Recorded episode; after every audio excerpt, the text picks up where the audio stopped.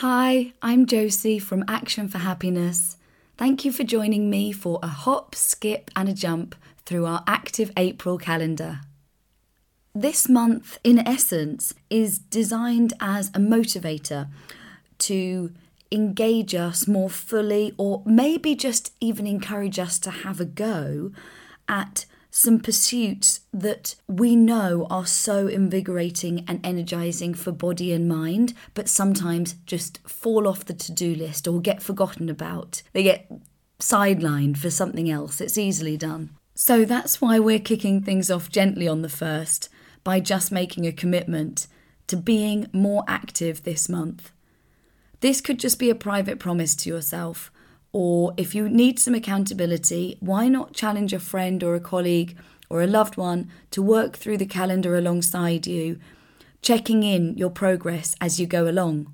On the Action for Happiness app, we post each daily action so that our community can share their experiences, struggles, and victories around it. And we find that this creates a great sense of camaraderie, and it can be a real support when struggling with motivation or ideas.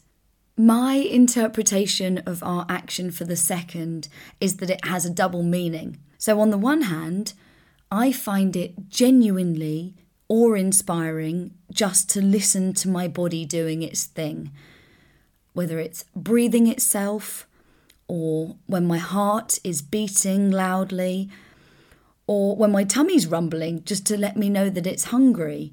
I find all of that so amazing. It really it's quite humbling to think how powerful my body is without me doing anything whatsoever. But also this action is about the importance of just tuning in. What is my body trying to tell me? How does it feel? What does it need? We're being invited to take a day off from TV and screens on Sunday the 4th, but this doesn't mean that devices are banned completely. Don't worry. Why not instead listen to music or an audiobook whilst out running or walking? It's still stimulation for the mind, but it might just give the eyes a little bit of a rest. If, like me, you're a lazy cook and a snacker, you might need to prep for the fifth in advance. Because healthy and natural food is essentially the opposite of processed junk that contains an ingredients list as long as your arm, most of which are completely unrecognisable. So the night before, hide all the crisps and the biscuits, etc., and instead have a go at a couple of simple but delicious recipes. And if you're not a big water drinker, why not try infusing it with some fruit for a bit of extra flavour, or get a box in of herbal tea that you really like? There are so many guided body scan meditations available on the internet for you to try on the 7th, but why not have a go at one from Action for Happiness friend and master of mindfulness himself, Jon Kabat Zinn? Check out YouTube, you won't be disappointed. On the 9th, give your body and your mind a boost by laughing or making someone else laugh. Ideally, both. Phone that friend who always has you in stitches or exchange jokes with a child. It's a cliche, but totally true. Laughter really is the best medicine. The 11th is all about being a bit green fingered, but if you don't have a garden like me, then fear not. If you're confident with your gardening, then there is a guerrilla gardening movement dedicated to making neglected green spaces more attractive. Or, for an easier option that I will be taking, you can just sprinkle a packet of wildflower seeds or even some fruit seeds. Somewhere passers by might get to enjoy them over the months and years to come as they emerge and grow. We all know that sleep should be a priority every day, but often it's just not possible to get an early or full night. The key on the 14th is to create a really enjoyable wind down routine for the senses, which can indicate to the body that it's time to relax. So turn off all screens as early as possible, ideally a couple of hours in advance. Make a hot milky drink or a sleepy tea Maybe take a bath with some magnesium salts or lavender bubbles. Make sure your bedroom is quiet and dark. And then read a good book. I wouldn't advocate anything horror, that's from experience. and just read until your eyelids feel heavy. Once the light is turned out, I like to think of the five best things that happened that day. Usually I'm asleep halfway through, but I, if I do finish the list, I then think about the five things I'm most looking forward to the next day. Wishing you very sweet dreams. Our action for the 16th reminded me of one of Sufi mystic and poet Rumi's many beautiful quotes. I want to sing like the birds sing not worrying about who hears or what they think.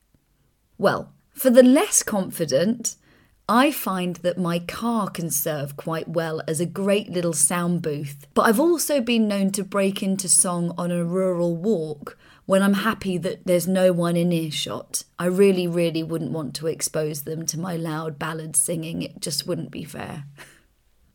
on the night of the 19th, swap screens for self care. Does your body need a good stretch? Do your ears need to hear some soothing music?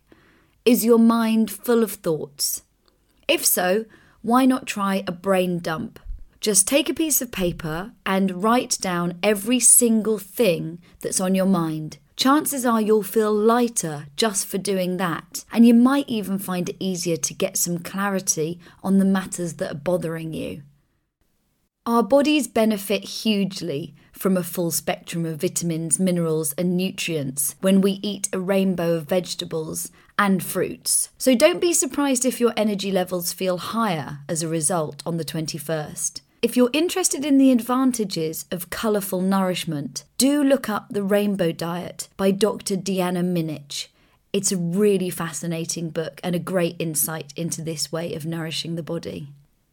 I will be setting an hourly nudge on my phone on the 22nd to remind myself to pause for three deep breaths and three gentle stretches. I feel like if I commit to that, my body and my nervous system will benefit hugely throughout the day. I love our action for the 24th. Kindness plus creativity is right up my street literally in this case, as I would be on the lookout locally for someone to help. If you're still unsure how kindness contributes to personal happiness, the Action for Happiness positive psychology expert Vanessa King illustrates the correlation so clearly in the chapter on giving in her book 10 Keys to Happier Living. In essence, there exists a virtuous circle. Helping others makes us feel happier, and happier people help others more. It's wins all round. Taking an extra break on the 27th isn't something to feel guilty about. In fact, quite the opposite. Going for a walk outside will shift stuck and stagnant energy in the body, oxygenate the brain with all that lovely fresh air, and blow away the cobwebs so that you can return to what you were doing reinvigorated. For those of you who are a bit competitive, and live with someone similar, the 28th could be an opportunity to see who can do the most sit ups, press ups, or star jumps, perhaps.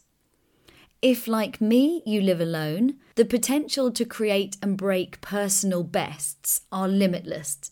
From lunging around your home to speedy glute clenches. This activity can also be enjoyed during television ad breaks. Have fun, don't hurt yourself. The easiest place to start taking an active interest in a cause that you believe in on the 30th is by signing up to a petition related to it and searching online for any charities or organisations that might be taking action already that you can get involved with. It seems appropriate to end Active April with some of Mahatma Gandhi's most famous words You must be the change you wish to see in the world. That's it from me for this month. Enjoy every movement, and I'll be with you again for Meaningful May. Till then, keep calm, stay wise, be kind. Bye.